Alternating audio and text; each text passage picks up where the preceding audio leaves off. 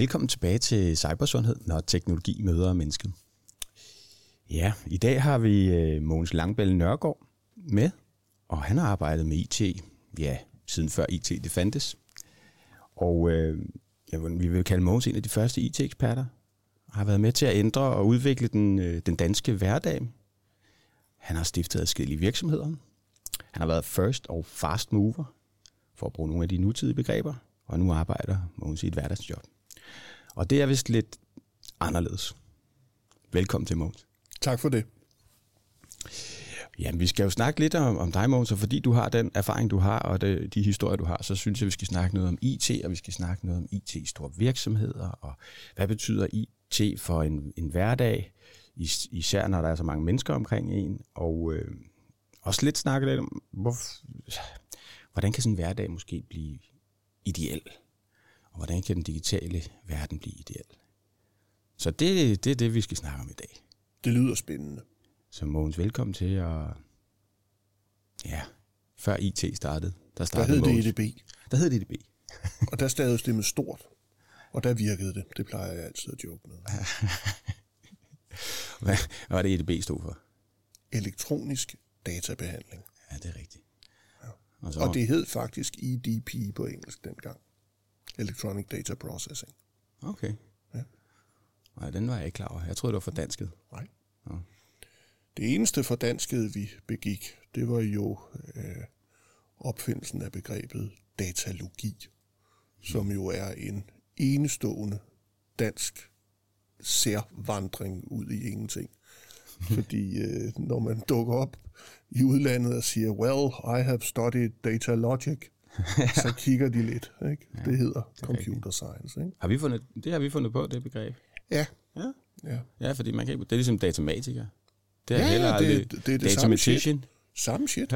Samme shit. Ja. Og det, det, det er bare... Ja. Det skyldes øh, en mand, ja. en professor, som synes, at det skulle hedde datalogik. Fordi man fra starten af lagde enormt meget vægt på begrebet data, og faktisk også i en overgang havde datalærer i folkeskolen, mm-hmm. som man så afskaffede igen. I folkeskolen? Ja, for søndag. Jeg har øh, nogle gange min gang ude på Datamuseet ude i Hedehusene, mm. hvor meget, meget gamle mænd får mig til at ligne sådan en, en teenager. Og de har været med til at lave nogle af de danske computere gennem tiden og lignende, og sidde og reparere dem og få dem til at virke og vise rundt og alt muligt. Det, det er et skønt sted, der er åbent nu her på søndag gratis i øvrigt. Okay. Øhm, og dengang lagde man stor vægt på datalæger. Ja. Og øh, siden er det jo bare gået væk øh, på en eller anden måde. Ikke? Det er i hvert fald blevet meget mere... flyvsk. Ja, og meget mere abstrakt. Ja, svært at forstå. Jeg havde det. Jeg var datamatiker, og jeg var der lige nede og kigge på noget assemblerkode, og, og kigge lidt ned på, og kunne det der med gates, og åbne og lukke, og plusser og minuser. Sådan. Men det tror jeg ikke, at jeg nogensinde fik brug for. Eller... Men det er meget rart at vide, og et eller andet sted have en forståelse for, hvad der skete. Ja. Det tror jeg slet ikke, vi har i dag. Mange mennesker ude i virksomhederne, de har ingen forståelse for, hvad der egentlig foregår inde bag de der I T-systemer. De bruger det er dem bare. Taget, hvad der foregår altså i virksomheden. Kun... Eller? Ja, nej. Mogens, øh, store virksomheder. Du har selv haft en stor virksomhed. Du har selv været i en stor virksomhed. Og været leder, hvor du er kommet til tiden. Nej. Nej. Så stor var den jo heller ikke. Det er bare, i, i Danmark var den sikkert ja. øh, rimelig stor. Ikke? Jeg lavede en, en virksomhed sammen med en, en øh, kammerat i to tusind, som vi gav navnet Miracle eller Miracle, ja. Og det gik godt. Ja. Ja. Øhm, jeg kunne altid træffes på telefonen, men det var, det var ikke ret tit, jeg var på kontoret. Hmm. Andre siger jo, at øh, ofte er det omvendt, at chefen er meget på kontoret, men man kan ikke få fat på ham. Nå, det var måske virkelig en meget god idé. At være hos kunderne måske endda, eller... Ja. Ja, og så bare være på telefonen. Ja, mit motto dengang over for mine medarbejdere var jo, at det er kunderne, der finansierer vores fede livsstil. Ja. Så det mindste, vi kan gøre, det er at sige tak, hvis de kommer og tilbyder og giver os nogle penge. Ja, det er et meget godt motto. Ja. Det kunne vi godt øh, måske prøve at se, om vi kunne genopvinde i ja. dag. Ja, tak. Ja. At vi var der for kundernes skyld, og ikke for arbejdets skyld. Ja. Ej, nu skal jeg passe på, hvad jeg siger, men, ja, ja, ja. men det er jo lidt den øh, vej, vi måske er på vej nedad. Ja. Det vil du også gerne lige sige lidt om. det der med at... Altså, der var jo en, en, et, et par gode fyre, der, øh, der skrev en bog, der hed Søvdoarbejde for nogle år siden. Ja. Men før det, i tyve tretten, var der en amerikansk fyr, Graeber, som, som skrev en artikel i uh, Strike Magazine om øh, noget, han introducerede, og som han kaldte bullshit jobs. Mm. Og man kan sige, Dennis Enmark og, og den anden dansker der, de skrev bogen øh, om pseudoarbejde nogle år senere. Ja. Men fælles for bullshit jobs og pseudoarbejdebøgerne er, at de sætter det til cirka fyrre procent mm. af ja. mennesker, der har jobs, de godt ved overhovedet ikke er nødvendige. Ja. Og som uh, Graeber sagde dengang, vi kan jo starte med H R-afdelingen. ja. Du ved, når man sætter ordet human og ordet ressource sammen, ja. så ved man, der er noget galt, ikke? Jo. Jo. Øhm, og øhm, det er lidt ligesom udenrigsministeren i går, der siger, at Danmarks udenrigspolitik nu skal baseres på pragmatisk idealisme. Når folk siger mods, ja. altså, Ej, ja, okay. når folk øh, siger modsætninger, så ved man, ja. at, der, oh. at, at der er noget galt, ikke? Jo. ja. Men altså pragmatisk idealisme. Ja, pragmatisk idealisme og human resource. Altså, altså, hvilken en af dem er det, plejede jeg jo at spørge folk om dengang. Er det human eller er det ressource? Ja. Hvordan ser I på mennesker? Og det var altid ært. Det var altid ressource. Ja, det var ikke selvark, ikke? Men altså fyrre procent cirka. Ja. Regner man med. Og vi har vel dybest set, hvis jeg skal sige det som en dårlig joke, så havde jeg en, en, en kammerat i Livgarden på stuen der, Jønne, som altid sagde, at øh, vi, skal jo, vi skal jo sørge for at få et job, hvor vi har en otte timers arbejdsuge. Ja. Det havde han lært af sin gymnasielærer. Senere blev Jønne i øvrigt gymnasielærer, der var han meget tæt på, da vi mødtes efter fyrre år. Der var han nået ned på tolv timer cirka som gymnasielærer. Ikke? Men Vi skal, jo, vi skal jo ned på de der øh, par dage om ugen, hvor vi arbejder, de der femten timer, som Keynes forudsagde i nitten trediverne. Ja. Øhm, fordi vi har, altså, vi har jo ikke arbejdet nok til det. Vi fylder det ud med hinandens, øh, udveksler ting og sager, ja. og bruger tid på, på det, og det, det er fint nok. Men så skal det bare klart være markeret som noget fornøjelse og noget hobby og noget, vi gør for sjov. Ja. Så skal det ikke markeres som arbejde, hvor vi så ved dagens slutning er nødt til at lyve, og det gør vi næsten alle sammen hver dag om, hvad vi har lavet i løbet af de der knap syv timer. Mm. Alle lyver om det hver dag, ligesom konsulenter lyver om, hvor meget tid de har brugt hos kunden på hvad. Ja. Vi lyver alle sammen om det, men det skal jo udfyldes, det der. Det skal det jo. Ja. Ikke? Og vi holder møder, hvor vi orienterer hinanden, selvom alle ved, hvad alle laver alligevel. Øh, og alt det har jo stået på i mange år. Ja. Absurditeten i det er jo ikke rigtig noget, man anerkender og gør sjov med og i talesætter. Nej. Øh, eller, eller, eller laver som et narrativ, fordi det vil jo bare udstille, at det er åndssvagt, vi går så meget på arbejde, som vi gør. Ja. De af os, der har brug for at stå og lappe folk på en skadestue, eller, eller stå vagt på en kaserne, ja. eller køre rundt i en bil på, øh, på Vesterbro, mm. for at forhindre, at folk slår hinanden ihjel. Tjek. De er nødt til at arbejde. Ja, de er der. Vi andre, alle vi andre, de såkaldte hjernearbejdere, vi behøver, vi behøver jo frem for alt ikke at have en fast arbejdstid. Mm. Det er jo så varierende, det vi laver. Mm. Øhm, og jeg tror, for nu at korte til overskriften med det samme, at det er forklaringen på, at den mest udbredte form for stress, vi har, og stress er ved Gud udbredt, det er arbejdsrelateret stress. Ja. Og jeg tror, det er, fordi folk ikke får lov til at lave noget, og skal sidde og lade, som om de laver noget. Ja. Og godt ved, at det er jo bare noget mærkeligt noget. Ikke? Jo. Så kommer man hjem og bliver spurgt, hvad har du lavet i dag? Ikke? Det er lidt ligesom en nybagt mor, som siger, at jeg fik skiftet barnet, og næsten også nået at bade det. Ja. Det fik jeg lavet på den her arbejdsdag. Ikke? Jo. Resten blev fyldt ud med forskellige ting. Ikke? Jo. Men på en arbejdsplads er det dybt for uroligende for et menneske. For vi vil jo gerne identificere os og defineres gennem vores arbejde. Ja. Og en skøn fyr fra England, Sussman, han, han har jo observeret, at under nedlukningen blev folk gladere mm. for at være derhjemme. Det var kraftedme ikke, fordi de arbejdede derhjemme. Det var fordi, så kunne de også passe deres hobbyer. Ja. Der var jo skønne beretninger om folk, der kunne holde en pause og gå ud i haven i et kvarter, og så gå ind igen og, og skrive videre på et eller andet uh, Word-dokument. Ikke? Mm. Men det var rent ud sagt, fordi de nu også kunne lave noget hobbyting og noget. De skulle ikke lyve, og de skulle ikke sidde i et storrum med to skærme foran sig, hvor de skal lade, som om de laver noget hele dagen. Nej. Og hvor alle kan se, hvad der er på skærmene. Ja. Og alle kan se hinanden hele tiden, ligesom på en, en galej mm. øh, med slaver. Ikke? Øh, og hvor der er masser af regler. Mm. Man må ikke øh, tale for højt. Man må ikke grine højt. Man må ikke grine spontant. Der er forskellige zoner. Der er forskellige zoner. Der er små bokse. Ja. Der er sådan nogle svedebokser, man går ind i. Altså lige nødt til at sige, i går der ringer jeg til Thomas, og så siger jeg så til ham, Thomas, øh, jeg bliver lige nødt til at gå, jeg sidder i en stille zone. Så siger han, er du ude med toget? Det er sjovt. Ja, jeg var helt færdig at grine, det er fordi sjovt. Jeg sad på arbejde. Og så sagde jeg, nej, jeg er ja. bare på arbejde. Jeg skal ja. bare lige ud af stillezonen. Han kunne ikke forstå, at jeg var taget med toget. Altså man ved, man ved at storrum sænker produktiviteten ja. med fyrre til tyve procent. Ja. Øh, og at den rigtige måde at arbejde sammen på, det er lidt ligesom vi er her i studiet med øh, fire gode mænd eller damer, som kender hinanden. Mm. Kender hinandens måde at være på, hinandens idiosynkrasier. Og derfor godt kan sidde og snakke med konen, uden at de tre andre bliver, bliver generet af det. Ja. Men hvor man også kan grine højt øh, og, og lave et meningsfyldt fællesskab.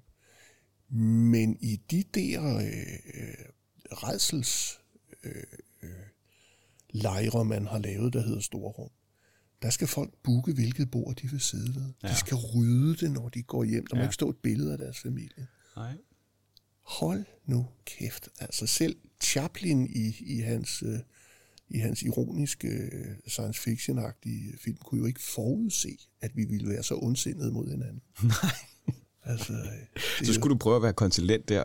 Hvor nogle steder, der kan konsulenter ikke engang booke borgerne, du. Der er vi helt kørt ud til siden. Så bliver vi nødt til pænt at stå og vente på, at der er en medarbejder, der vil booke et bord til os. Altså jeg har jo solgt konsulenter siden syvoghalvfems.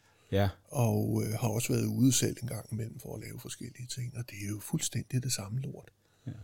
En ja. ekstern konsulent, så skal brugernavnet starte med X. Ja. Og sådan ja, noget. Det er rigtigt. Altså, det er fantastisk. Ja.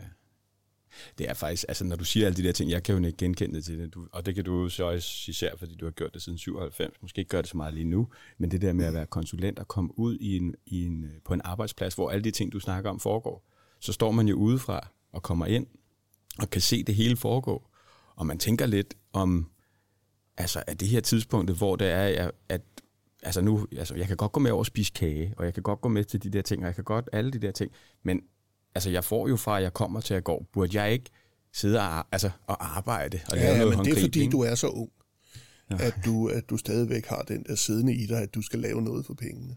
Jamen, det, det skal jeg. Du ikke. Det er slet ikke derfor, du er der. Nej, men så, men jeg så, kan jo, sagtens fordi, huske, så... da jeg første gang er ude for ni hundrede femogfirs kroner i timen en gang i halvfemserne og skal installere en Oracle-database. Jeg var jo fandme færdig, før jeg var kommet ind ad døren. Ja. Næsten, ikke? Og jeg havde dårlig samvittighed, hvis de ville snakke med mig om et eller andet, de havde set i tv.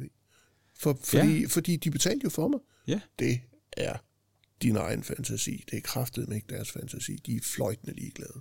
Ja. De synes bare, det er fedt, at der er en, de kan snakke med. Ja, det er og, Jamen, det er og, ja, ja, ja, og så skal med... de have lov at brokse over, at, at du har lavet med sædesløsningen, som vi kaldte det dengang i halvfemserne. Ja. Ikke?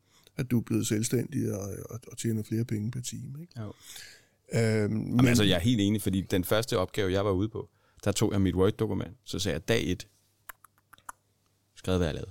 Dag to, ja, ja. det gør jeg ikke mere. Nej. Men det gjorde jeg, ja, ja. og det gjorde jeg et halvt år, ja, ja. for jeg var helt sikker på det. Ja, ja. Men bortset fra det, når vi lige skal komme tilbage til det, det giver mig jo glæde. Mm. Jeg føler jo rent faktisk, at jeg udretter noget. Ja, det er rigtigt. Jeg sidder jo ikke bare, og at det hele gør. Altså jeg kommer hjem, og jeg ved, hvad jeg har lavet. Fordi jeg netop også lige går ind og skriver ting. Men hvis du så går uh, retrofitter det og ser på det, som du tænkte, du, du gjorde en forskel med for et år eller to siden, så vil du se, at der er sket en masse øh, siden der. Og sådan går livet jo frem og tilbage. Ja. Den største fordel ved eksterne konsulenter, udover når man lige netop står og, og mangler en, der kan noget bestemt, ja. altså en eller anden, der ved noget om cyber. Oracle-optimering eller cyber, det er jo, det er jo røvdækning og politisk... Øh, det er det nogle gange. Det er det især med cyber. En af mine gange. venner var chef for et meget stort... Øh, berømt Bix herhjemme, ikke? Og når han blev bedt om at skrive endnu en redegørelse for en eller anden styrelse eller et ministerium, så spurgte han altid, hvad skal konklusionen være, og hvor mange penge har I? Og hvis de kun havde hundrede til to hundrede tusind, så skrev han bare en rapport, hvor der stod, det er almindeligt kendt at, og så konkluderede han det, de ville have konkluderet. Mm. Øh, hvis, hvis de havde en million eller mere, så var det jo fandme med brugerundersøgelser og en rejse til udlandet og hele svineriet, og så en rapport, der konkluderede det, de ja. gerne ville have. Og det kaldes den hårde lov, fordi hvis ikke du konkluderer det, som de offentlige chefer ønsker, at du konkluderer, så får du ikke næste job. Nej. Det er så enkelt. Ja. De siger tak, de betaler til tiden, og de henter hinanden ind. Ja. For at, at man laver sit arbejde ærligt og redeligt og kan stå ved sig selv, så får man en tak, der hedder, jamen det var ikke det resultat, vi skulle have, ja. så vi skal bruge en Den anden... Den fejl begår du jo oftest kun en eller to gange. Ja. Altså, det, er der, det er derfor eksterne rapporter, det er bare bullshit. Det er luderrapporter, som jeg plejede at kalde dem på godt dansk i gamle dage. Jeg skal virkelig passe på, hvad jeg siger, men jeg er ekstremt enig. Mm. Altså, jeg har set så meget af det. Men jeg vil gerne have lov til at sige, det jeg ser glæden ved at gå på arbejde i I T-verdenen og i cyberverdenen, det er, at når jeg går ind og hjælper folk, der knokler, og så jeg går ind sammen med min møde, og så sætter de sig ned, og så får de en opgave, og så siger jeg til dem, skal jeg ikke hjælpe dig med den? Og så går jeg ud, og så hjælper jeg med den specifikke opgave. Om det nødvendigvis hænger sammen med det, jeg er hyret ind til, det ved jeg ikke. Men ham eller hende, jeg har hjulpet, bliver glad. Og det der, det giver mig glæde, at kunne, at kunne levere noget lige præcis der. Meget, det... meget enig, og det har også været de gode tider, de gode oplevelser for mig som konsulent igennem årene. Det har jo været det der med, skal jeg ikke bare tage den der, eller skal jeg ikke hjælpe dig med det der, eller jeg kender en, ja. der, der, kan, der kan hjælpe dig igennem det her, ikke? Nu om dagen kan man jo bare sige, skal jeg ikke tage det, du foreløbig har skrevet, så kører det igennem ChatGPT, så den kan skrive en konklusion for dig. Ja. Jo tak, siger de. Ja. Så, men det er jeg enig med dig i. Der synes man trods alt, man har gjort noget, men det er fordi, man har hjulpet nogle mennesker. Man har hjulpet mennesker, ja. Ja, og de fleste mennesker kan godt lide det. Ja. Og det synes jeg, det er det vigtigste i de der store organisationer, øh, som også arbejder med I T, det er, at de har virkelig mange systemer og mange ting, de skal nå, og meget rapportering og meget alt det der, øh, hvad siger det, bullshit jobs eller pseudo-arbejde eller mm. alle de der ting. Så hvis man kan gå ind og gøre en, en forskel, altså de, mange siger jo, ej, jeg skal til det næste møde, jeg har slet ikke nået noget, ikke? Og back-to-back meetings og alle de der ting, som yes. teknologien også har været med til at istandsætte, at vi lige pludselig ikke når at få vores tissepauser, og vi når ikke mm. alle de der ting, fordi vi kan være fra møde til møde til møde til møde. Og jeg har en konkret case på netop det der med møde-mania. Øh, mm. øh, ved nedlukningen opdagede en, jeg kender, at øh, teamet, vedkommende arbejdede i, faktisk var færdig med alt deres arbejde om tirsdagen. Mm. Det var jo fordi, de sad ikke i et storrum mere. Nej. De, øh, de havde ikke folk, der vandrede frem og tilbage og forstyrrede dem, bare ved at gå frem og tilbage, for det er jo det, hvor vi kigger alle sammen. Ja. Og øh, frem for alt, så havde de ikke møder, hvor chefen skulle spørge om det ene og det andet, eller man skulle orientere hinanden med noget, man godt vidste i forvejen. Vi har jo e-mail, og vi har kalender, så vi ved godt, hvad de andre laver. Øhm, så, så tilbage til kontoret, og der gik der et par uger, så var de nødt til igen at have lidt overarbejde. Og så kom den næste omgang, hvor de skulle arbejde hjemmefra. Der havde cheferne og mellemlederne og alle de der varmluftgeneratorer mm-hmm. fundet ud af, hvordan de kunne se vigtige ud alligevel, selvom de ikke havde noget formål, hverken før eller efter nedlukningen. Nemlig ved at invitere til en masse møder. Så der var der igen overarbejde og, og, og fuld øh, plade hele ugen igennem. Så der havde man lært det, fordi den store panik var jo hos mellemlederne, alle dem der, der ikke er ledere, ikke lederlederne, ja. øhm, øh, under den første nedlukning, fordi der var ikke nogen, der havde brug for den. Folk skulle bare lave deres arbejde. Ja. Det var bare det.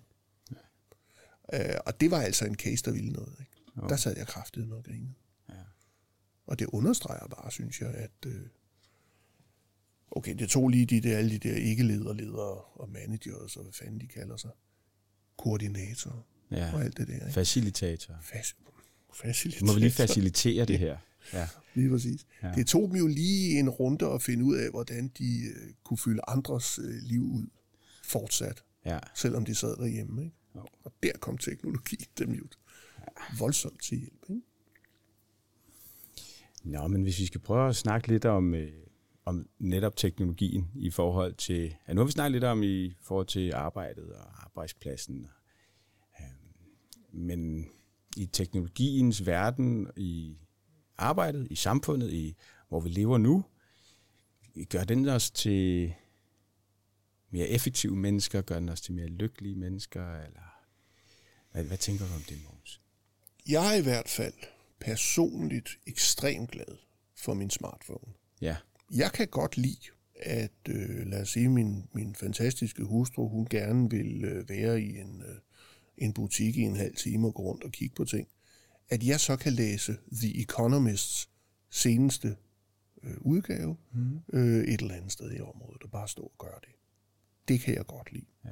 Jeg kan godt lide, at hele verden er bundet sammen, og jeg kan godt lide, at jeg har øh, en supercomputer med A I og har haft det de sidste øh, ti år, der kan skaffe mig svar på hvad som helst her nu, fordi som dreng, og jeg var selvfølgelig underlig, der, der tænkte jeg jo ofte, jamen, jamen svaret på det her spørgsmål, altså nogen må jo vide det, så prøvede jeg sådan, måske at ringe rundt, hvis jeg kunne det, eller slå op i et leksikon, eller gik over på biblioteket, men oftest kunne man jo ikke finde ud af, hvem der vidste det.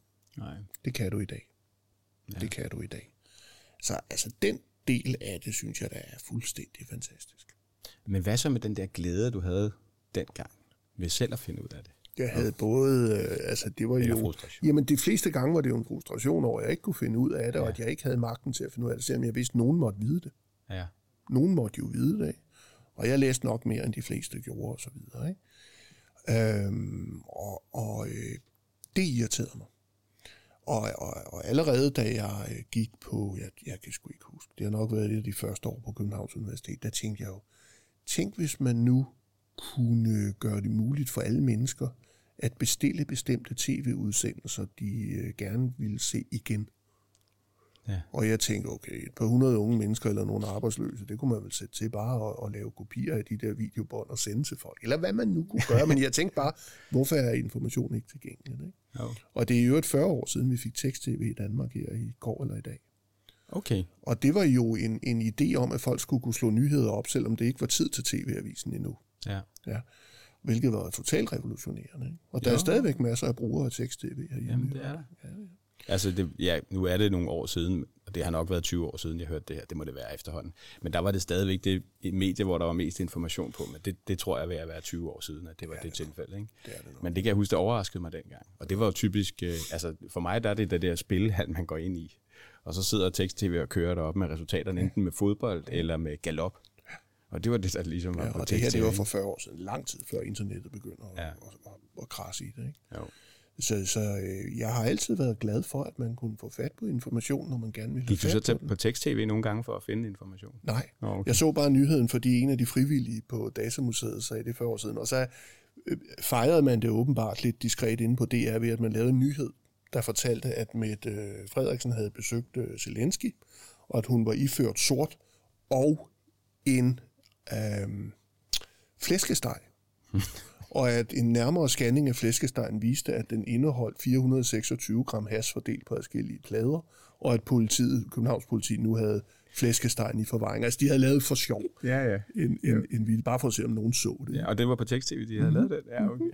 Det var det. Ja, der var det. Så derfor ved jeg det, fordi en af de frivillige ja. Gjorde opmærksom på, at det faktisk er en meget overlevelsesdygtig ting. Men hele ideen var jo, at folk kunne få få informationer om det, de ønskede, når de ønskede det. Og det er jo noget, vi tager heldigvis som en selvfølge i dag. Så er jeg med på, at, øh, at der er masser af lort, og at børnene øh, sikkert burde kigge på akvariefisk i stedet for øh, en skærm. Ikke? Ja. Jeg var inde i øh, øh, måske en af de bedste akvariebutikker, der er i Danmark, som hedder øh, Planteimporten. Den har eksisteret i fireoghalvtreds år, fortalte hun mig. Mm. Og hun stiftede den sammen med sin mand, som nu er, er død for tiden. Og dengang var der stuene fuld af børn, der købte akvariefisk. Så kom videobåndoptagerne. Så satte man børnene til at kigge på video, mm. på film, for at passe dem på ja, den måde. Ja, ikke mindst pausefisken. De, Nej. og, øhm, og nu med skærmene, siger hun, sidder de og kigger på skærmen. Så nu var det bare hende selv, der sad der og, og passede den her kæmpe store akvariebutik med, med måske hundrede akvarier med alle mulige fisk i. Mm. Øhm, for børnene kigger ikke på akvarier mere. Nej, men ikke det går for langsomt. Det kan sgu godt være. I hvert fald så, med hensyn til pausefisken, ja. Så hedder jeg jo Nørgaard. Ja. Og en af min fars onkler øhm, hed Erhard. Og sammen med sin kone, Emily, stiftede han en virksomhed, der hed Evas Brudemagasin, Så nogen kan måske huske et stort rødt hjerte på Nørrebrogade, hvor der stod Eva på. Mm. Det var Evas Brudemagasin, hvor de solgte brudekjoler. Men de fostrede også en søn, Per Nørgaard, der meget skamligt har ændret dobbelt A til et bolleå, men det må han jo selv om. Og han er blevet den mest øh, belønnede, berømte, alt muligt komponist i Danmarks historie. Der er bare det ved det, han laver meget, meget mærkelig musik, der hedder tolv-tonemusik. Mm. Hvis man slår det op, så er det, eller prøver på Spotify at lytte til det, så, så tænker man, nå okay, nå, yeah. whatever. Men det har gjort, det har i hvert fald været meget berømt. Han bliver sat til at lave et nyt pausesignal i to hundrede treoghalvfjerds, der omkring øh, oliekrisen. Og han laver et med øh, baseret på matematiske progressioner, formler, øh, der så hver dag siger nogle forskellige lyde med nogle koncentriske øh, cirkler, der bevæger sig på skærmen. Ikke? Og så i morgen vil det være og så videre. Ikke? Jo. Og efter to-tre uger med det pis, ja. øh, så havde folk fået nok og havde klaget så meget, så man var nødt til en fart at finde på noget andet end Per Nørgaards pausesignal. Ja. Så fandt man på pausefiskene. Sådan der. Ja. Så det er faktisk hans skyld. Det er altså godt, du har fået læst nogle bøger, Mogens. Det er godt, mm. du har den her device ved dig, så du kan finde information. Ja. Og du kan huske det. Ja. Sæt pris på en god historie. Mm. Tak for det. Vi havde ikke planlagt, at vi skulle snakke om pausefisken. Nej. Vi havde planlagt, at vi skulle øh, løse folks livsglæde, når de gik på arbejde. Ja, men øh, det kræver jo selvfølgelig, at vi enten som individ eller øh, i gruppen ja. holder op med at lyve. Er det en god forudsætning? Ja, det tænker jeg.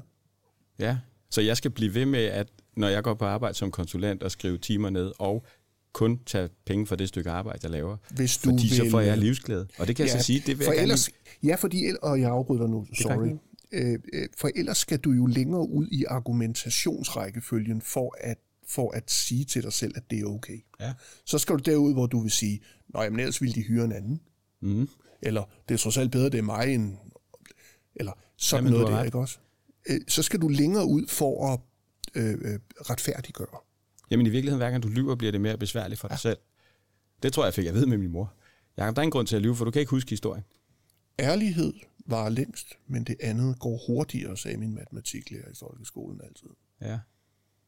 Så ærlighed er en ja, livsglæde? Ja, det er det. Og det kan også være, være barskt. Ja. Det kan være voldsomt barskt. Og totalt ærlighed går jeg slet ikke ind for. Altså det, der hedder radical honesty, er en, en, en syg tanke. Ja.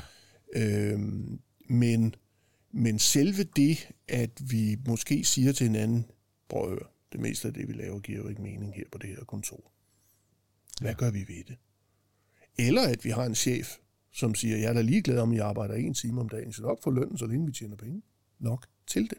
Mm-hmm. I stedet for at begynde at lave konsulentvurderinger af, om man måske kunne skære øh, lidt, eller om man kunne udnytte nogle ressourcer, som de jo kalder mennesker, øh, bedre. Ja.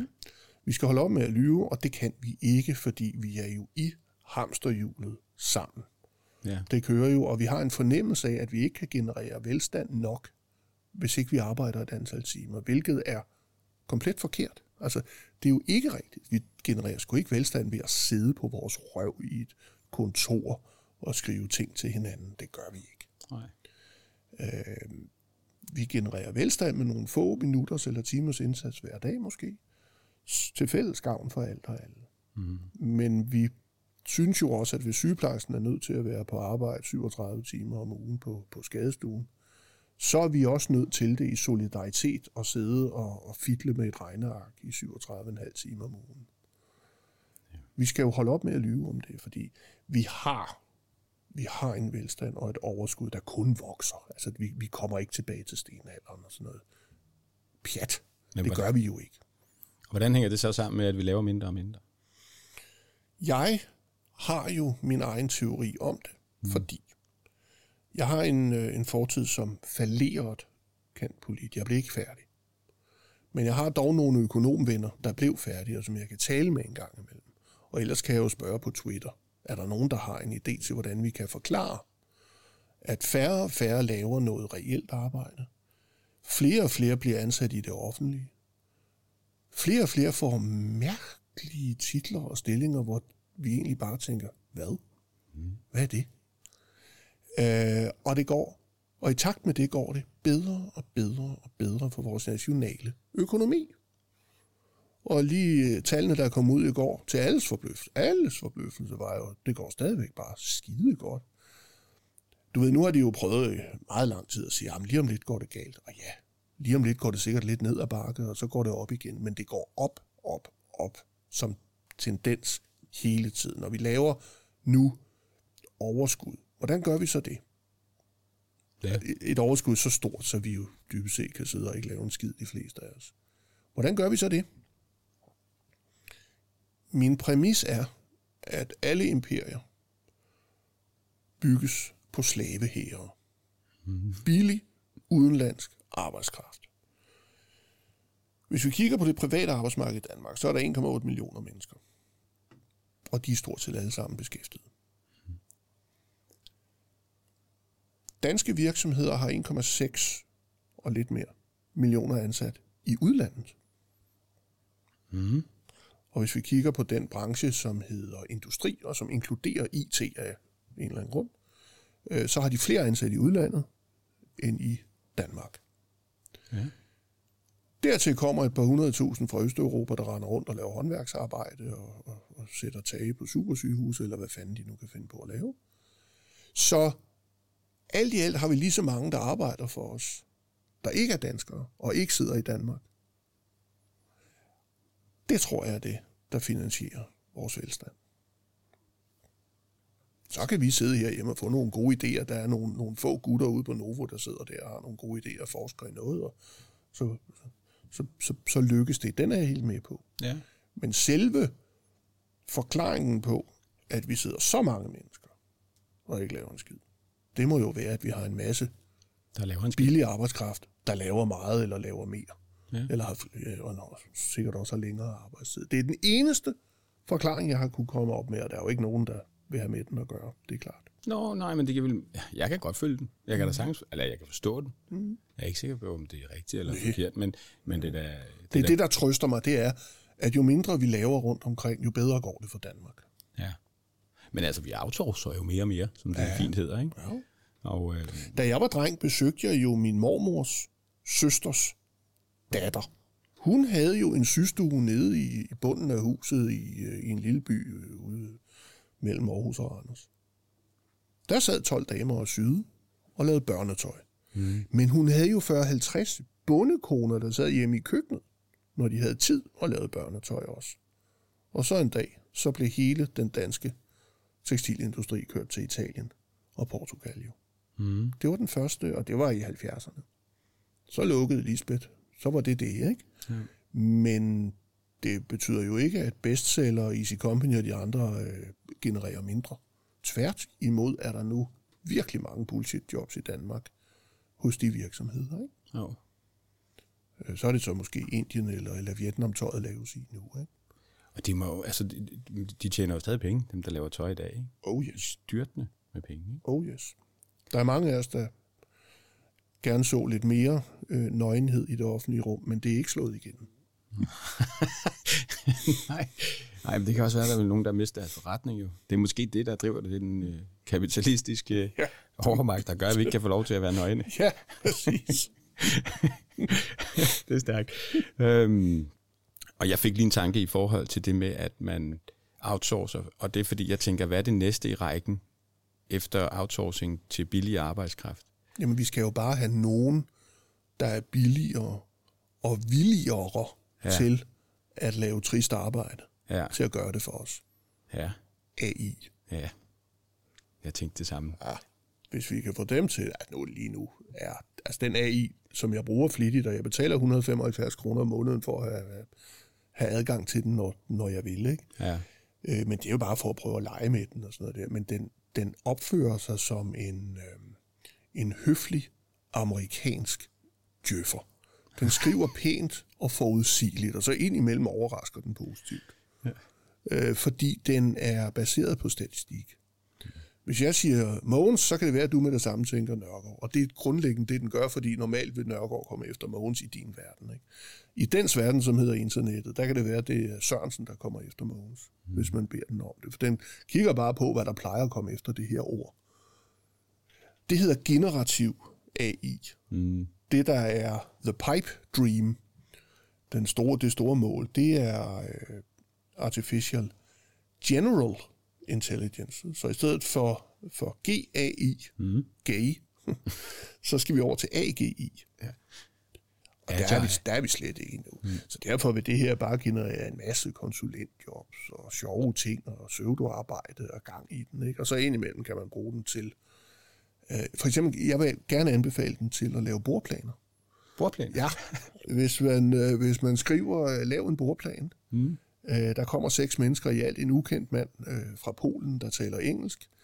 En ældre dame fra Jylland, der hedder, der hedder Karen, der ikke taler engelsk. Værtsparet hedder sådan og sådan, og sådan nogle andre ting. Så, så tegner den ved hjælp af sådan, det der primitive grafik på skærmen, bordplanen. Sådan. Ja.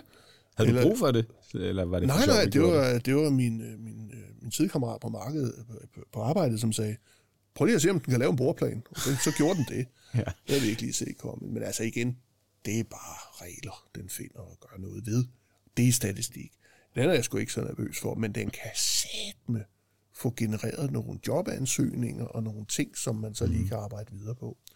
Og en af mine gode venner, Nick, han har lige skrevet en bog om ChatGPT mm. ved hjælp af ChatGPT. Ja. Altså på et hundrede og seksoghalvtreds sider. Ikke? Det tog ham sgu ikke mange dage, da han først havde fundet ud af at spørge den rigtigt. Nej, spændende. Har du ja. læst den? Ja, ja, ja, jeg har ja. læst øh, korrektur på den. Ja. Det var fint. Amerikansk djøffer? Amerikansk djøffer, og det siger jeg, fordi det er en høflig en. Ja. Danske djøffer har, har jo ikke almindelig dannelse, de, de, er bare, de er bare søde. Men amerikanere er jo høflige. De har jo wow. lært at gå yderst på fortorvet, når de går sammen med en kvinde og den slags. Ligesom spørger om, hvordan man har det. Og så, ja. Åbne døren. Hold døren. Ja. Da jeg startede på Louisiana State University øh, i nitten toogfirs, der gik jeg jo igennem en dør i en af, af bygningerne, og på god skandinavisk vis lod jeg jo bare døren svinge tilbage i hovedet på en meget smuk Southern Belle, som man sagde dernede. En meget smuk øh, kvinde, der kom lige bagefter mig, uden at tænke nærmere over det.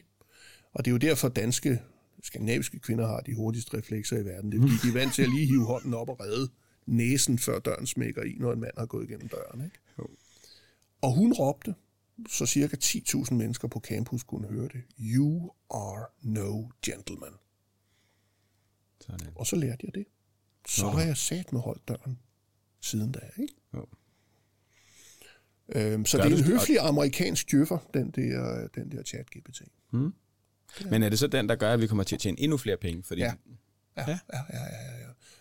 Øhm, De steder, hvor man har sat robotter ind til fysiske ting, hvor de måske bare står og, og samler en, en dims op fra en kasse og sætter den hen det næste sted, og hvad, hvad robotter nu kan finde ud af i dag. Der giver medarbejderne ved samlebåndet dem jo navne, og i U S A har de en timeløn. Altså man betaler for robotten per time, den bruges, og den timeløn er den samme som arbejderne. Mm. Det er jo smart. Mm. Så bliver arbejderne ikke truet af den. De giver hende et navn og begynder at sige, at vi er lige nødt til at speede lidt op, fordi hun har ikke noget at lave i navnet, siger.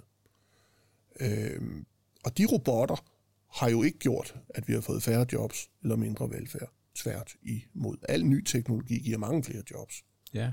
Altså vi har jo sagt, sagt siden, siden E D B derinde, at nu var det slut. Mm. Nu var der ikke mere nogen, der skulle lave noget. Ikke? No. And yet, here we are. Jamen, og det samme med A I, den vil, der vil vi jo kunne generere et, et par millioner hjælpende hænder. Mm. Øh, hvis vi ellers har noget fornuftigt at sætte dem til, selvfølgelig. Ja, det er jo det. Fordi det, det er jo en acceleration af at tjene penge, som kan gå ekstremt hurtigt. Og det, det er jo der, hvor jeg sidder og tænker, er det ikke der, vi lidt mister os selv i den rejse? Der er skrevet en, en virkelig god bog om det af en amerikaner for et par år siden, hvor han sagde, vi er nødt til at vende os til tanken om, at vi ikke behøver at lave ret meget, og at vi kun vil blive rigere og rigere.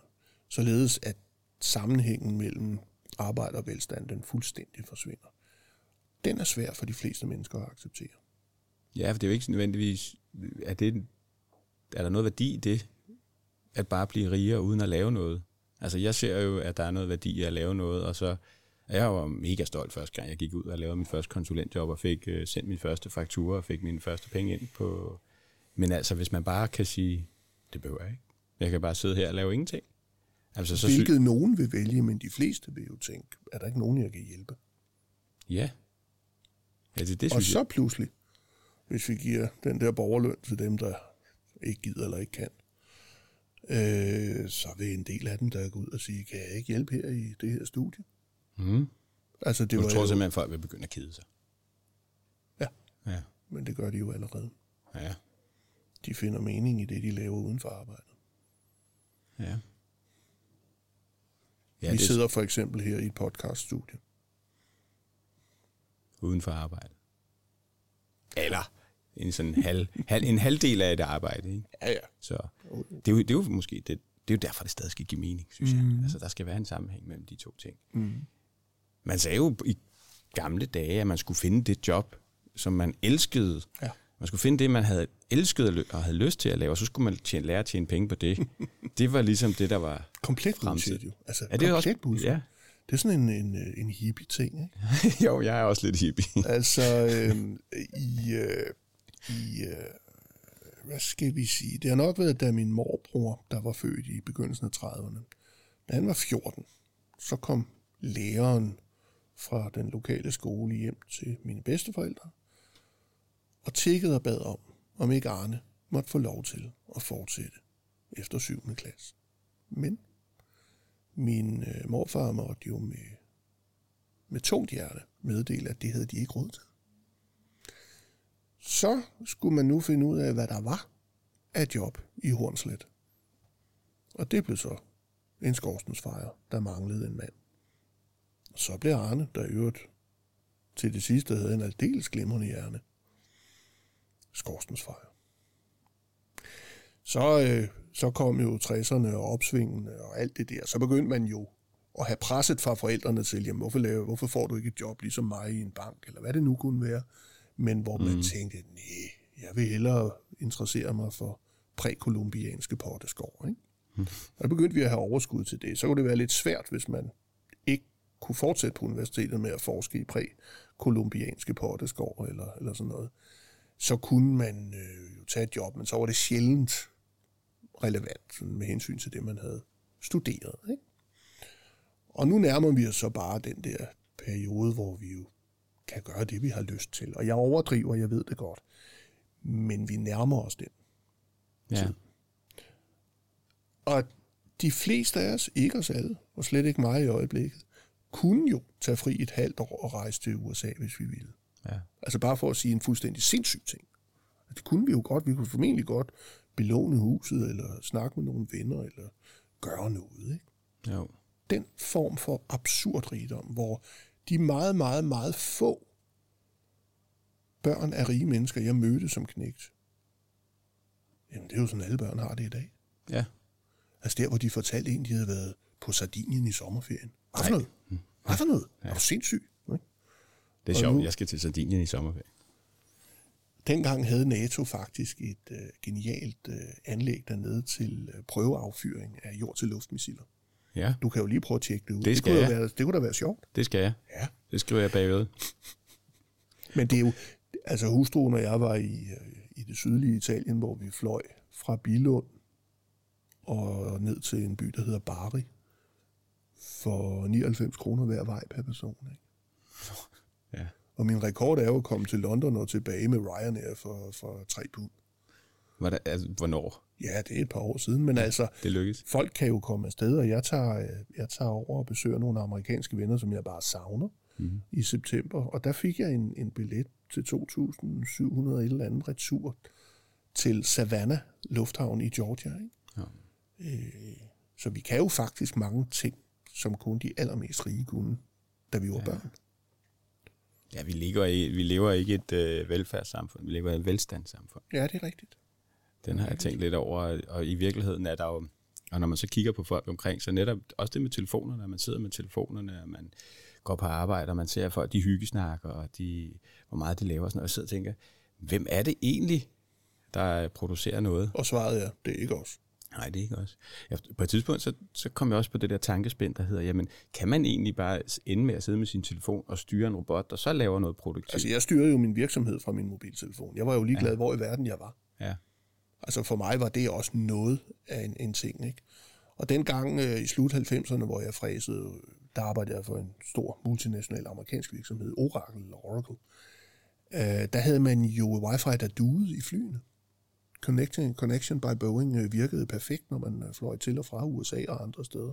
Så der kunne man jo sidde og, hvad jeg gjorde, tekste med min ven Gunnar på Island, mens jeg fløj henover. Ja.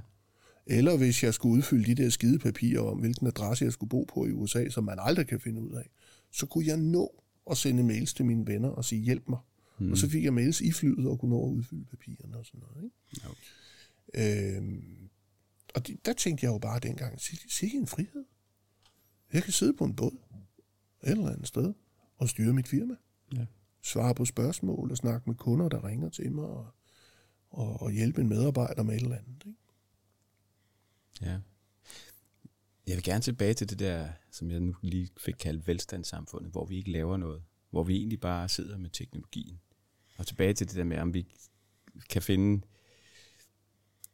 den mentale, sunde lykke der, når vi sidder med den her skærm og laver ingenting. Den store, den store psykologiske mekanisme, når man snakker med psykologer og psykiater, hvis man sidder med et eller andet jammerligt problem, det er jo, at de får en guidet hen til at sige, hvad man egentlig godt ved. Mm. Sandheden om, hvad situationen er. Ja. Det kunne vi jo starte med. Ja. Så er det så, er det så spørgsmålet, hvem er os, der er af psykologen, og hvem det er, der gerne vil høre sandheden. Ja. Vi kunne lave en kombi. Vi kunne lave en kombi. Jeg vil gerne vide, hvad sandheden er. Mm. Eller i hvert fald prøve at se, om jeg kan finde den ved den her snak, og så sige, hvordan, øh, hvad er det, vi gerne vil finde? Hvad er det for et svar? Altså, jeg sidder jo selv og tænker, der må, det, det svar der, som jeg sidder og fisker efter, måske, som du snakker lidt ind i, at vi har dialogen. Hvad er det, du gerne vil høre, Jacob? Hvad er det for en sandhed? Fordi jeg har jo min forestilling om, at jeg ikke nødvendigvis tror, at det er det sundeste. Men omvendt så har jeg også en drøm om, eller en tanke om, at hvad nu, hvis man kan tage det her teknologi og bruge det til alt det der arbejde, som ikke er så interessant, og så man kan, som den gamle hippie vil sige, selvrealisere sig selv. Er det det, vi skal hen imod? Eller? Altså hippierne selvrealiserede sig selv ved at lave sjove ting i deres fritid, der ikke havde en skid med arbejde at gøre. Ja. Og teknologien gør jo, at vi kan sidde og hygge os, eller læse The Economist, eller spille syvkabale, eller, eller være på sikkert også TikTok, hvad jeg ikke er. Øh, når vi har lyst til det. Ja. Det vil sige, vi kan da, vi kan da udfylde al den frie tid, vi har. Ja, med et eller andet, men igen, hmm, hvad er det, der skaber værdi i den frie tid? Ah, altså da, nu sidder da, du og kigger og læser avis, ikke? Jamen, men du da kunne... videokassetterne, videoafspillerne kom frem, ja. Der kan jeg da godt huske, at jeg også tænkte, jeg skal kraftedme ikke være sådan en taber fra de nedre lag, der sidder og glor på film. Nej. Og, og øh, øh, på en fabrik, jeg arbejdede på, der var der nogen, der sagde, ej, hvor jeg glæder mig til bare at komme hjem og drikke et glas iskold hvidvin og se en gyserfilm. Og jeg tænkte, what? Mm. Hvad fanden er det for et, et taberliv, ikke? Jo. Og nu er det jo nærmest i, i, i, i både Zetlands øh, politisk korrekte journalister og alle mulige andre, de sidder og siger, jamen, jeg har lige binge-watchet noget nyt på Netflix. Binge-watchet, ja. Ja, ikke? Øhm, kan ikke lige sige, hvad det betyder for, for dem, der... Binge-watching betyder, ja. At man bare ser en helvedes masse episoder, indtil man falder i søvn. Ja.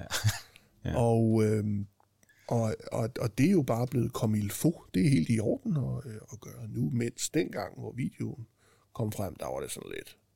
Det var taber, det var arbejderne. Ja. Det var arbejderne, mand, der gjorde det. Nej, vi, vi bliver hjulpet godt af teknologien til at få tiden til at gå. Ja. Men også til at kunne gratis tale med mennesker i andre lande. Og det er jo det, der er det, synes jeg, fantastiske. Ja. Altså, jeg, jeg, mange jeg snakker med, det er jo bare tidsspil, Jacob. Det skader jo ikke, man laver lidt tidsspil. Mm. Og der har jeg da så sådan lidt, jo, men det, er det ikke først efter, at man har udrettet et eller andet, at man skal have lov til at lave ja, tidsspil? Det er, jo, det er jo den kalvinistiske øh, arbejdsetik, øh, som er, jamen, altså, øh, det skal jo gøre ondt. Jamen, det skal det. Ikke også? Altså, pain assisted. Øh, ja. Et eller andet, ikke?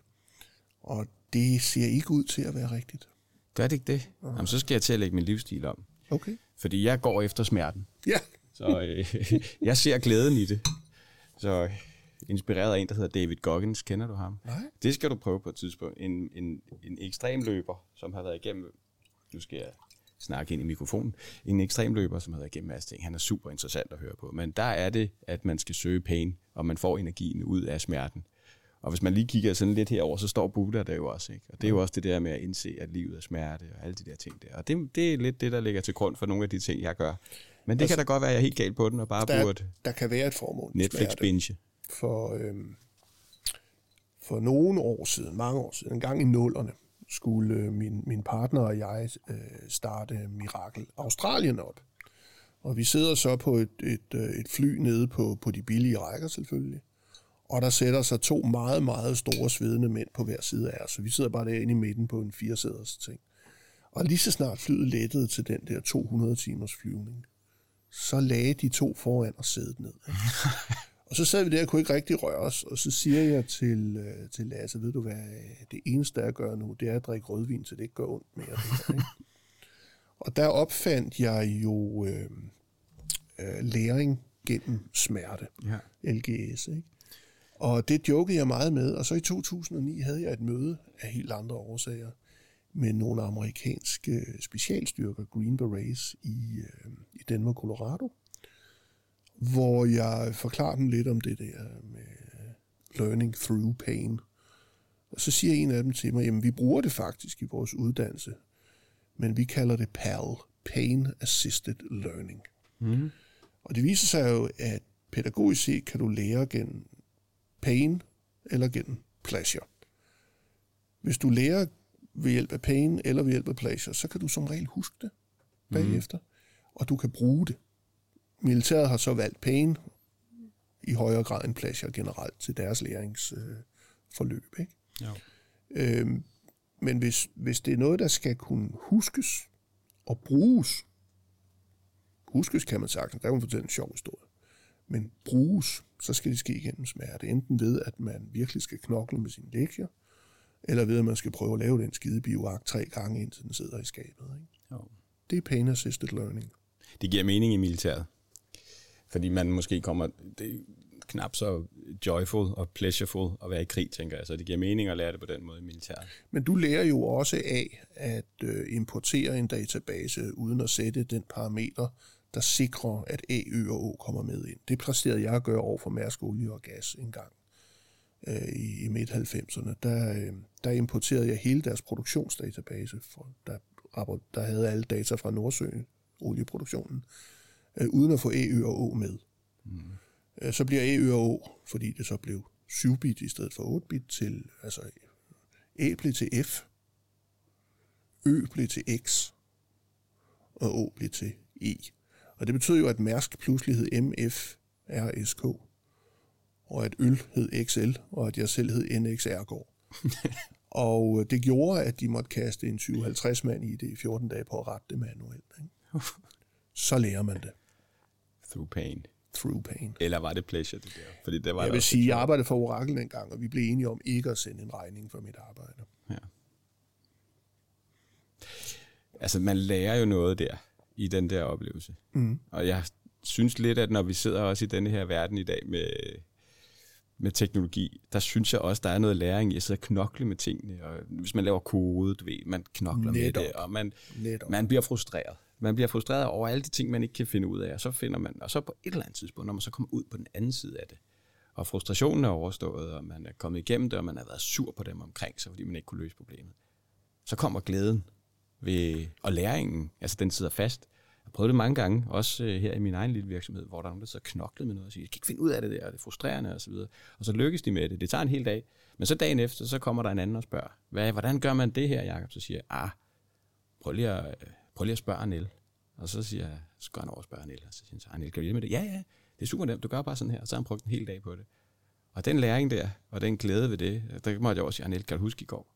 Så frustration og alt det der, man sidder i, når man er sur og alle de der ting. Når man sidder lige i situationen, kan man ikke se, at man sidder måske i, i et fly med smerte, eller man sidder et eller andet sted, man løber en maraton, eller hvor man nu er lige i øjeblikket, så sidder man i den der smerte mm. og i frustrationen, når man knokler med det. Og man kan ikke se det fedt, men når ja. du kommer ud på den anden side, så har du lært noget. Så har du lært noget, Og ja. det, jeg tror, eller det jeg så er i tvivl om, det er, fjerner vi den mere og mere. Det vil sige, at vi ikke opnår den oplevelse, den glæde ved teknologien, når det er, at jeg kunne ikke finde vej, så jeg trykker, altså, du ved, jeg knoklede, jeg gik i fire timer eller et eller andet, men nej, jeg trykker bare på G P S'en og finder det. Du har brugt, jeg ved ikke, hvor lang tid på at regne et eller andet ud, og sidde og tænkt over noget, og du ikke kunne finde svaret nogen steder. Men i det øjeblik, du finder svaret, tænker du, sådan. Den glæde. Ja, ja, og jeg, jeg, jeg sidder med en, en lidt filosofisk overvejelse i, i, i disse tider, når jeg sidder og bruger ChatGPT til alt muligt pjank og pjat. Jeg gav den en, øh, en klump kode øh, og en opgave, som var kig på den her klump kode, det var måske fyrre linjer. Er der noget af det, der kan skrives bedre? Er der noget, der kan undværes? Og fortæl mig, om der skal ændres noget i koden, hvis jeg flytter øh, det her øh, fra Windows til Linux. Den kom ud og sagde, at den her kode er meget fin og, og stram. Den er, den er, den er god. Øh, men lige der, hvor der står øh, C, kolon, backslash og noget andet, der skal du så ændre det til øh, noget andet på Linux. Lærte jeg noget af det? Ja, det lærte jeg jo faktisk noget af, for det var en lærer, der fortalte mig, prøv lige at lægge mærke til det her. Mm.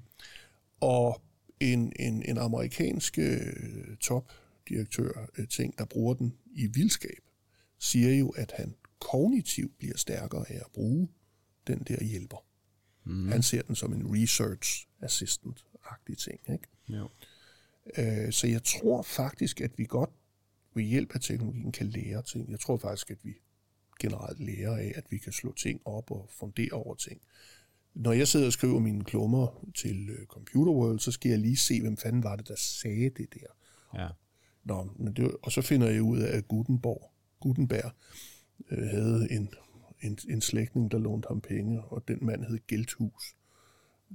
Det er jo meget sjovt, ikke? Ja. Og så videre. Så jeg, jeg tror egentlig ikke, vi bliver dummere af teknologien. Det tror jeg faktisk ikke.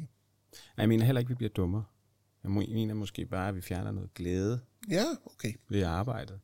Øhm, ja. Ved at springe over, hvor gæret er lavest. Jeg har sådan en teori om, hvis du bliver ved med at springe over, hvor gæret er lavest, mm-hmm. så lige pludselig kommer der altså et højt gære. Ja. Og kan du så klare det? Men altså, hvis du for eksempel sidder og skal skrive noget, ja. Hvis du skal lave en, øh, en podcast, hvordan vil du så springe over, hvor gæret er lavest?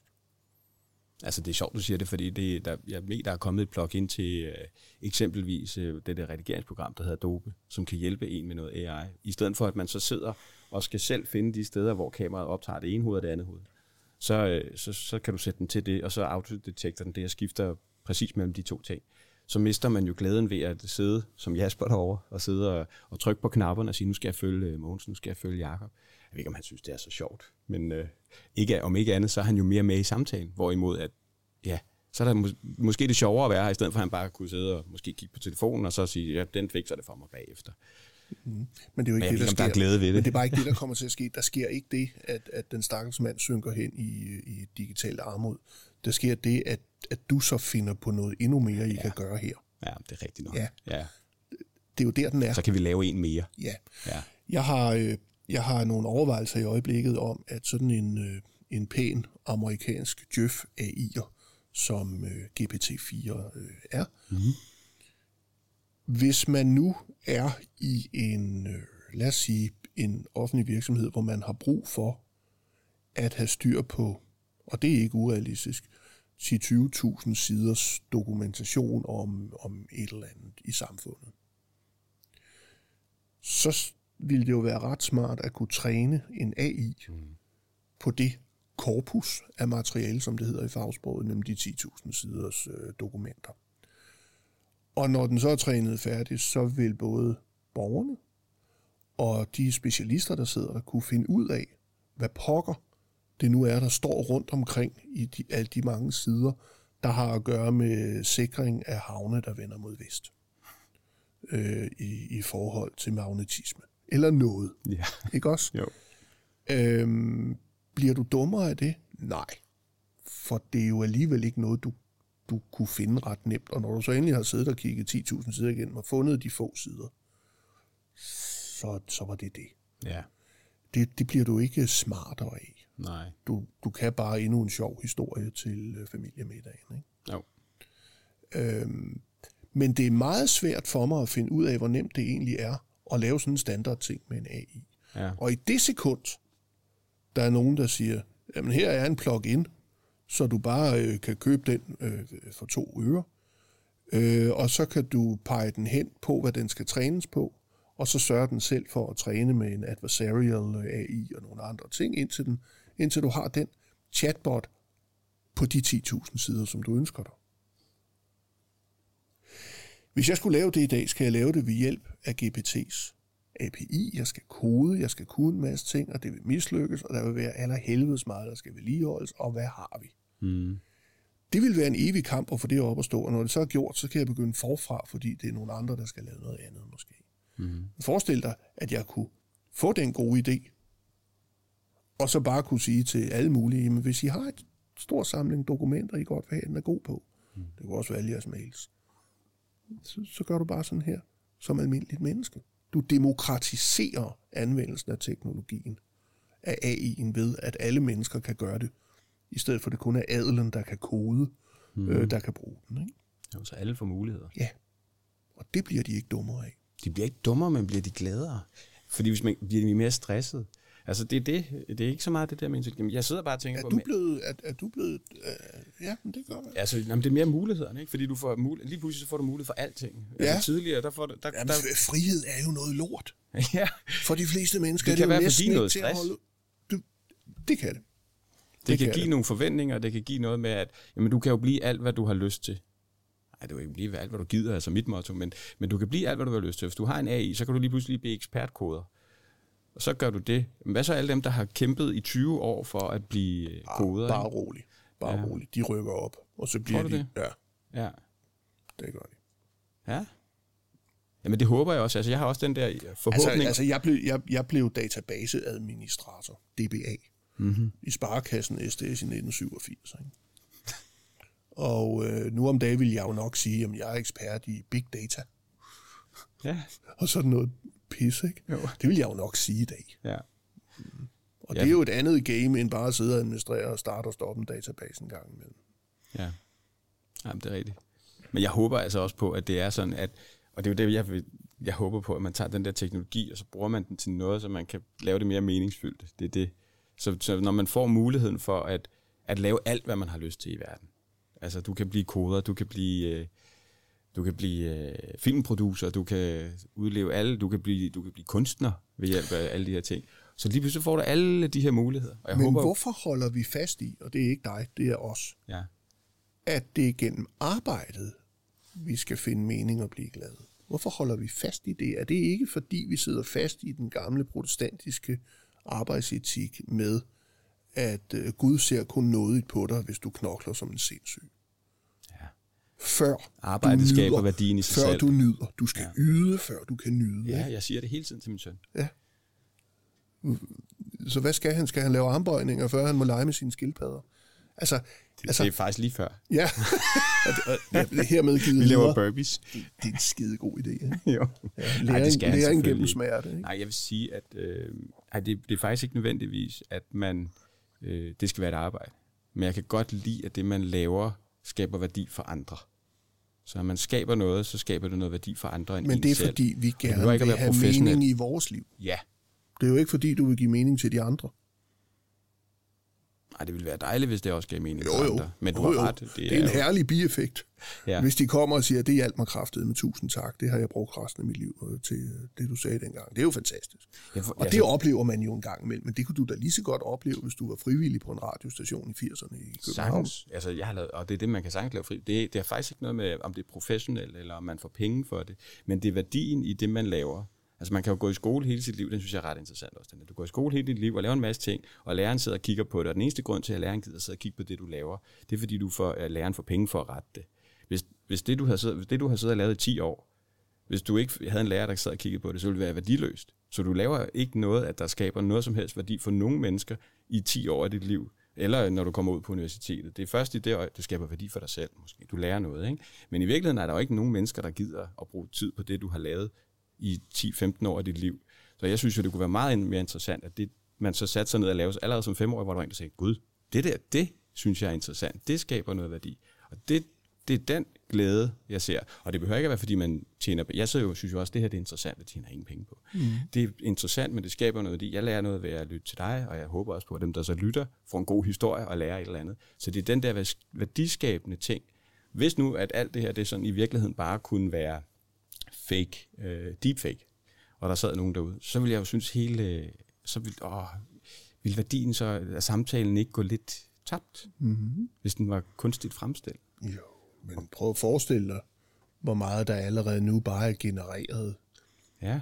Øh, altså, da vi begyndte at kunne lave cut og paste på, på, på, på dokumenter, der var det jo allerede sket, ikke?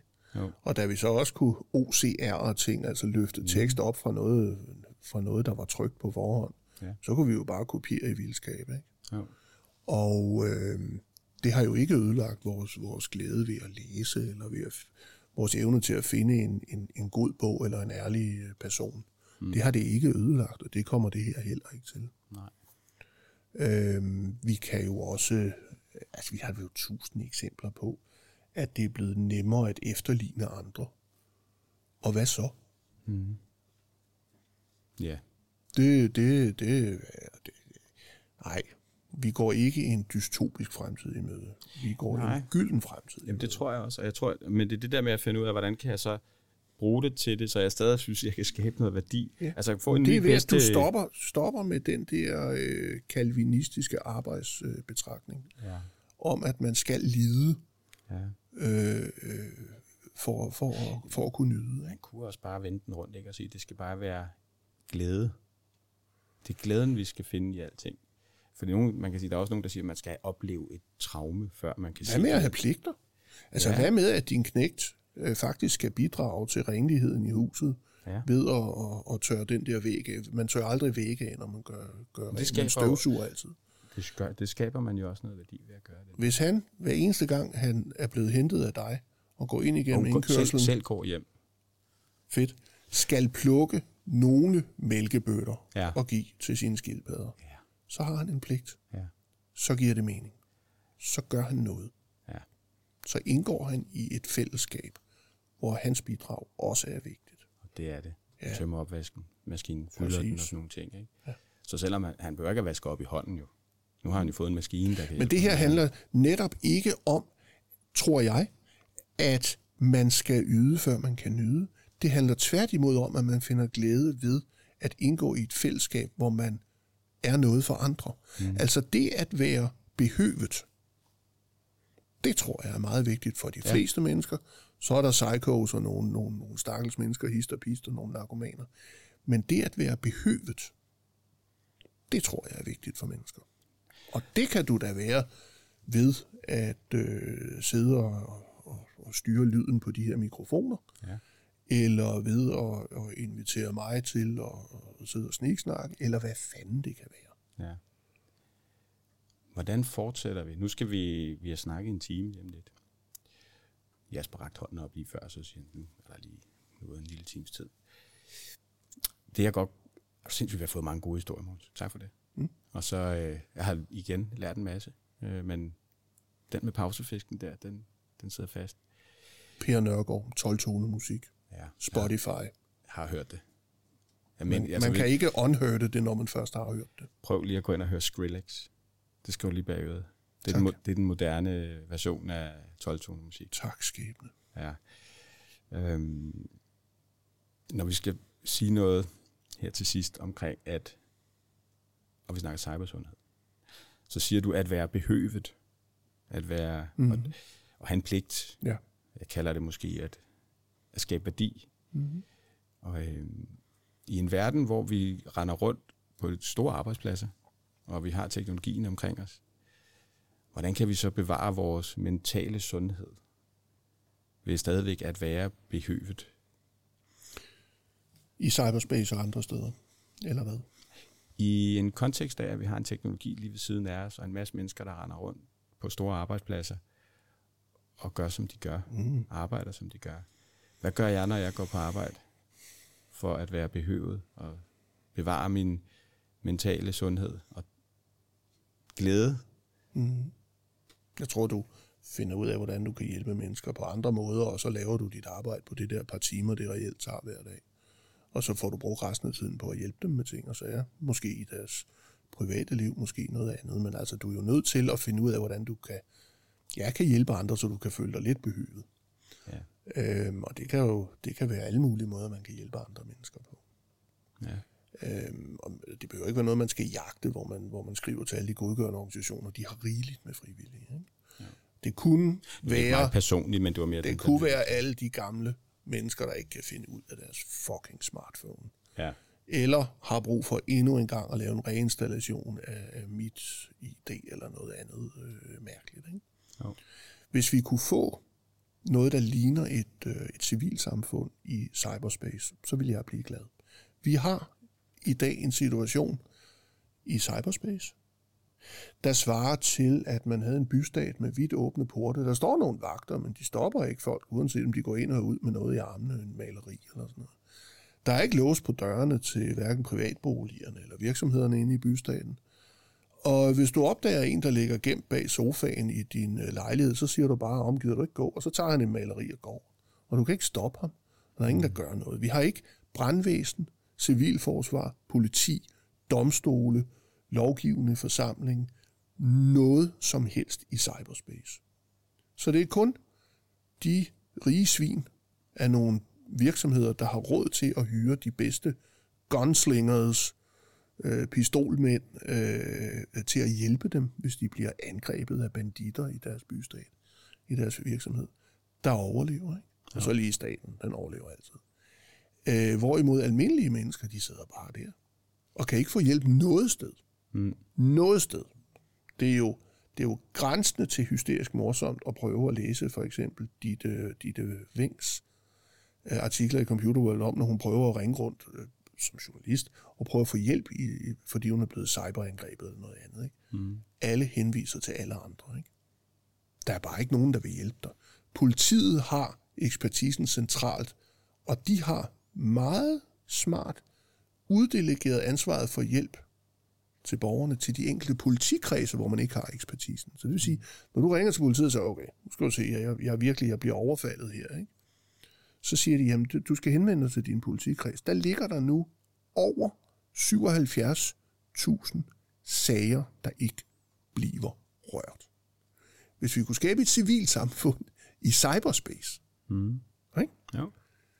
Og der kan man da indtil da være en frivillig gunslinger. Ja. Og hjælpe dem, der... Der er sikkert masser af Facebook-grupper og andre, med, eller steder, hvor man siger, ved I hvad? Jeg er skidegod til cyber. Jeg kan faktisk også godt hjælpe med at sætte mit I D op på en øh, mobil, eller jeg kan hjælpe en dame, der ikke kan se mere, med at få en telefon, der, der svarer til hendes behov. Mm. Der er altid noget, man kan gøre for at hjælpe den slags mennesker, og det er et kæmpe område. Jeg er helt enig, og med de ord, ikke, så vil jeg rent faktisk sige, at jeg synes, at cybersundhed er en af de små gunslingers, der prøver med den her samtale, at vi ikke er lige så lost i en cyberspace, som mange mennesker er. Det kan godt være, at det er, vi når ikke syvoghalvfjerds tusind sager fra politiet af. Men øh, et civilt cyber... Hvad sagde du, du sagde, kaldte det? Et, øh, et civilsamfund. Et civilsamfund i cyberspace. Ja. Hvor vi måske tager lidt mere hensyn til hinanden og hjælper hinanden. Det eneste, vi har, det er militæret. Altså, Centret for Cybersikkerhed er en militær organisation. F E øh, ja. sørger for det rent militært. Ja. Øh, men vi har ikke et civilsamfund i cyberspace. Det er det, vi har brug for. Det er det, vi har brug for. Det er faktisk os to, der sidder lige nu her, helt civilt, privat, og gør et eller andet. Ja, vi er nødt til det. Tak fordi du kom, Mogens. Det var mega hyggeligt at høre din historie. Tak fordi jeg måtte komme. Det var meget fint. Okay. Tak for det. Hej derude.